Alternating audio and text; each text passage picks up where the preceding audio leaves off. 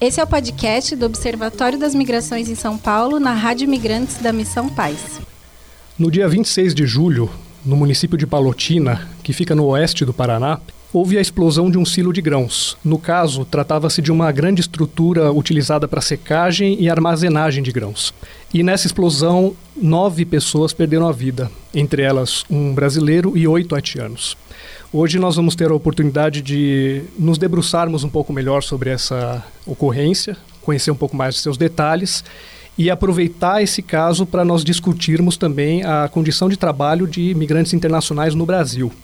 Eu sou Paulo Mortari, eu sou do Observatório das Migrações de São Paulo e hoje, para tratar desse tema aqui comigo, nós temos o nosso colega Luiz Felipe Aires Magalhães, também do Observatório das Migrações em São Paulo. Luiz, eu começo perguntando para você o que, que esse caso revela para nós. Olá, Paulo. Olá a todos e todas. Esse caso, muito bem apresentado por ti, Paulo, ele nos revela o que nós chamamos de alocação discriminadora é o que, que é alocação discriminadora.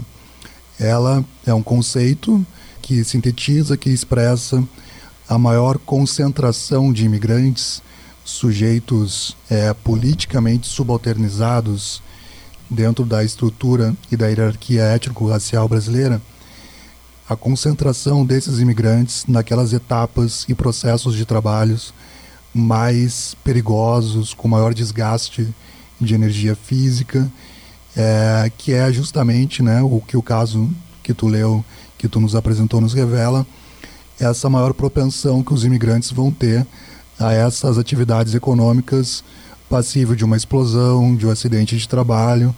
Quando nós entramos, por exemplo, num frigorífico, é, e nós temos outros episódios desse podcast que também vão tratar disso para fluxos específicos e, e para dimensões específicas, inclusive do processo socio-religioso, né?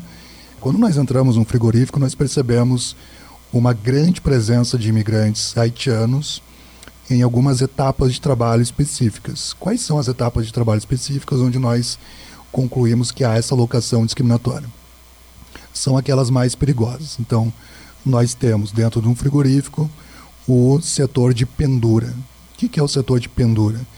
Pendura é aquela atividade que o magarefe, né, o cortador, é, ele precisa levantar grande quantidade de carne, bovina é, e suína principalmente, colocar essa carne num gancho, a carne vai ser cortada, né? O boi ou o porco será desossado, será espalmado, espelhado, né? É, terá os seus órgãos internos retirados é, e, e então essa carne poderá ser cortada, o que vai acontecer em cima de uma esteira, né? em cima de uma linha de produção, uma linha de corte de produção. Essa etapa é bastante extenuante, porque nós estamos falando de pedaços de carne muito pesadas. Pedaços de 40, 50, 60 quilos. A norma que estabelece o limite deste peso, que é a mesma norma que estabelece banco de horas, quantidade de trabalho dentro da jornada, salário, temperatura das câmaras frigoríficas. Essa norma é extremamente recente, ela é de 2012. É a norma regulamentadora 36 do Ministério do Trabalho e Emprego. Essa norma estabelece que é o peso máximo que o trabalhador pode levantar é de algo entre 20 e 24 quilos, dependendo das condições. E no nosso trabalho de campo nós percebemos que essas que os trabalhadores frequentemente para não dizer sempre, é, elevam, seguram né, quantidades muito mais pesadas de carne do que os, o que o estabelecido nessa norma. Então nós percebemos uma alocação discriminatória dentro do setor de penduras e também dentro do setor de miúdos. O que, que é o setor de miúdos? Moela, coração, vísceras, os pedaços menores né, de carne, aqui especialmente carne é, avícola, né? é, nós temos um funil e esse funil é, um, é uma etapa importante do processo de lavagem dessas peças. Pela mesma norma regulamentadora 36, o funil não pode estar a uma altura que forme um grau superior a 90 graus entre o braço e o ombro do trabalhador. Então, o trabalhador tem que elevar o seu braço formando no máximo um ângulo de 90 graus. Para aumentar a quantidade de miúdos passando por segundo na esteira, o gerente de produção alarga o bocal, alarga o tamanho do funil e eleva a altura do funil. Então a gente vai ter né, trabalhadores despendendo 10, 11, 12 horas de trabalho com, com o braço formando um grau superior a 90 graus. E isso leva a doenças osteomusculares relacionadas ao trabalho é, bastante intensas né, e bastante pesadas. Nesses dois segmentos, dentro do frigorífico, nós percebemos uma alocação discriminatória que é justamente essa maior concentração de imigrantes em relação a brasileiros. Saindo dos frigoríficos, indo para outras etapas, como por exemplo o de Palotina, não é, portanto, infelizmente, uma ocasião, uma coincidência, que tenham morrido numa proporção de 8 para 1. Oito trabalhadores haitianos para um brasileiro, justamente porque é ali uma etapa onde né, a lavagem e armazenagem de grãos está submetida a um risco iminente de explosão, nesse perigo, nesse contexto específico, também vai ser, é, vai ser predominante a presença de imigrantes internacionais. Luiz, você falou e deu uma ênfase especial ao setor de frigoríficos e tratou da questão da alocação discriminatória nesses locais. É, pensando em outras modalidades de superexploração da força de trabalho envolvendo imigrantes, você conseguiria citar algumas mais? Claro, tem a, pelo menos outras duas modalidades de superexploração. Né? A superexploração é um conceito que foi é, proposto né, e, e difundido para abarcar, sintetizar as condições de trabalho precárias dentro do capitalismo dependente. Então, quando nós falamos de superexploração, falamos essencialmente de trabalhadores é, precarizados, ainda que muitas vezes, Paulo, com trabalho formal, com carteira de trabalho assinada. Nós estamos falando de haitianos, né? Os haitianos, em comparação com outros fluxos migratórios, sempre foram considerados mais formais, especialmente em razão do visto de ajuda humanitário, que é de 2012. Então, não significa informalidade, é condição de trabalho precária, aviltante, na formalidade, inclusive. Quais são as outras duas condições de trabalho que nós, as duas outras modalidades de superexploração que nós identificamos nessa e em outras pesquisas nos frigoríficos. A primeira delas, a entrega de um, a disponibilização de um alojamento precário é, com desconto salarial em folha. Um alojamento que de tão precário caracteriza, Paulo, trabalho análogo ao escravo. O trabalho análogo ao escravo é outro conceito importante, né? Nós sabemos que o trabalho se constitui como análogo ao escravo é, por algumas componentes. Então, o uso da força né, do processo produtivo, é, a violência física contra o trabalhador, retenção de documentos, o aprisionamento do trabalhador, é, aprisionamento, o, o trabalhador tendo que executar tarefas em razão de dívidas e também uma jornada extenuante ou, de outro lado, condições de alojamento precárias. Basta que uma dessas condições exista para que o trabalho seja caracterizado como análogo ao escravo.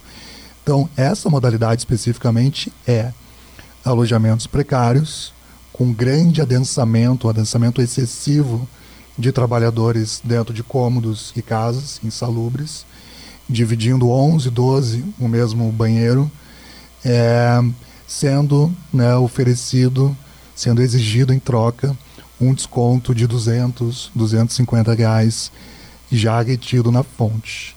Então, isso é feito em atividades de recrutamento onde as informações não estão devidamente é, distribuídas, difundidas, e esses trabalhadores muitas vezes são enganados nessas atividades de recrutamento, se deslocam para regiões, contextos espaciais distantes dos grandes núcleos, ainda que isso também aconteça nas grandes cidades. Então, essa primeira modalidade é a modalidade do desconto em folha, oferecendo um alojamento que caracteriza a condição de trabalho como análogo ao trabalho escravo. A outra modalidade, Paulo, ela é do jogo da velha, como nós chamamos, né? É, alguns trabalhadores, não poucos, no trabalho de campo que nós fizemos, e isso se repetiu em outros estados, é, nos compartilharam uma experiência coletiva deles de demissão, é, onde os contratos demissionais foram feitos sem a presença de um tradutor, sem a presença da tradução juramentada dos documentos, aonde eles foram levados, aqueles que não compreendem bem o português, a assinar contratos demissionais onde eles eram levados a abrir mão de direitos pós-demissionais. Multa, rescisão, do recolhimento de benefícios que eles ainda tinham, né? Então, vejam vocês a dominação pela língua, né? A entrega de documentos é, sem a presença de tradução, de um tradutor, onde os imigrantes, sem saber, são levados a assinar cláusulas que lhes prejudicam. Então, tanto a locação discriminatória, quanto o alojamento que caracteriza trabalho precário, quanto a entrega desses documentos, significam na prática um mecanismo de economia ou de apropriação de parte do valor do salário pelo empregador. E é por isso que nós falamos de superexploração do trabalho. Luiz, você trouxe muitas questões envolvendo exploração laboral, submissão de trabalhadores a condições precárias de trabalho, e você na sua fala citou diretamente, especificamente o termo trabalho em condição análoga de escravo. Né? Inclusive trouxe as modalidades nas quais esse trabalho se apresenta e alguns exemplos. Né? É, em que conjuntura atualmente se, se encontraria o resgate de trabalhadores nessas condições? O que, que você poderia trazer para a gente em termos conjunturais? Ótimo. É, o primeiro, primeiro aspecto dessa conjuntura, Paulo, é a instabilidade do acesso a essas informações. Nós vivemos né, um contexto ainda de apagão estatístico e também um contexto de dificuldade de acessar algumas informações. A, a chamada lista suja do trabalho escravo é a principal fonte de dados que nós temos sobre as atividades de resgate de trabalhadores que foram submetidos a essas condições de trabalho. A lista suja ela é feita pela Repórter Brasil em parceria com outros órgãos e instituições e ela só existe em razão de uma liminar que está correndo na justiça desde 2015 que pode ser derrubada, Paulo, a qualquer momento. Então é uma situação muito provisória, uma situação muito instável, não obstante ser a fonte de dados mais importante que nós temos sobre o tema. É, quando nós analisamos as ações do Ministério Público do Trabalho de resgate a trabalhadores que foram submetidos a essas condições, nós percebemos que lá os imigrantes são uma porcentagem que eles não são essa porcentagem em nenhuma outra comparação com a população brasileira. Em nenhuma outra. Então, eles são predominantes. Nós tivemos, por exemplo, aqui em São Paulo, no estado, no, no ano de 2016, os imigrantes foram, por exemplo, 35% dos trabalhadores resgatados e libertados de condições análogas ao trabalho escravo.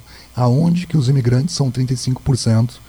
É, em qual variável que eles são 35% da população total, né?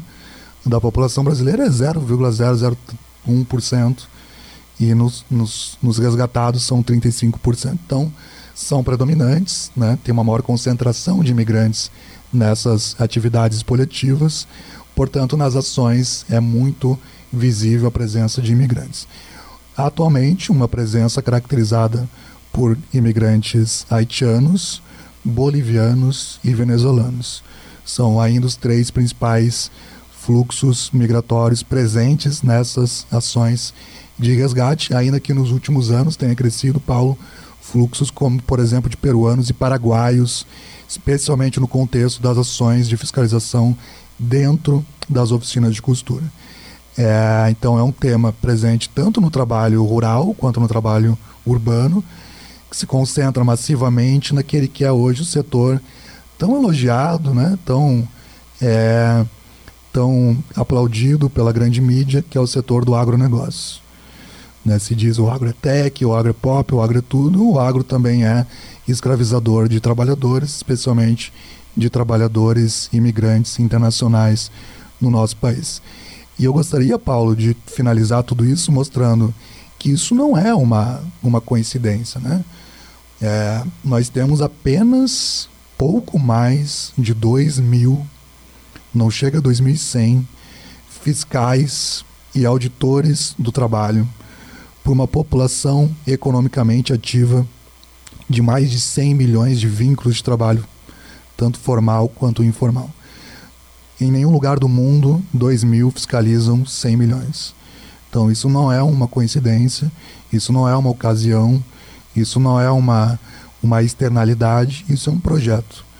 Né? Nós vivemos um país que precisa, para chegar no seu, na sua economia crescendo, no seu superávit primário, precisa escravizar trabalhadores. Afinal de contas, ela é uma economia dependente em razão disso. Precisamos, portanto, buscar um novo modelo de trabalho e um novo modelo de desenvolvimento econômico. Eu penso que ficou evidente na nossa conversa aqui, Luiz, a urgência desse tema e a necessidade que nós temos de jogar luz cada vez mais sobre ele. Né? E, Luiz, você é uma referência nesses estudos. Né? Eu gostaria de finalizar essa nossa conversa com você compartilhando com quem está nos escutando como as pessoas têm acesso à sua produção, como que elas podem se aprofundar mais no que você já escreveu sobre isso, já pesquisou, e se inteirar mais sobre esse assunto tão necessário de ser discutido. Ah, excelente. Obrigado por essa, por essa pergunta, Paulo. É, essas reflexões, tanto teóricas, né, quanto os dados, estão disponíveis na minha tese de doutorado, onde eu analisei a superexploração da força de trabalho de imigrantes haitianos na cadeia da agroindústria de Santa Catarina. Ela está disponível nas redes, especialmente no Instagram do Observatório das Migrações em São Paulo. Convido todos e todas acessarem e baixarem a tese lá para ter acesso a essas informações. Nós temos percebido, Paulo, que não é uma especificidade de Santa Catarina. Várias outras pesquisas levam as mesmas três modalidades de superexploração em São Paulo, em Minas, no Rio Grande do Sul, no Amazonas, em Pernambuco. Não é da cabeça do gerente de produção chegar nisso. Isso é a forma concreta com a qual o capitalismo dependente brasileiro é, trata trabalhadores imigrantes, especialmente se eles forem negros. Então, quando nós percebemos essa, esse caráter estrutural da superexploração, é, nós começamos a produzir outros textos também, fazendo análises comparativas e mostrando como é que isso se apresenta em outros estados. Para quem quiser ter acesso a essas informações, a esses estudos sobre outros estados, eu sugiro, recomendo a leitura do livro A Imigração Haitiana no Brasil, também disponível nas redes do Observatório das Migrações de São Paulo.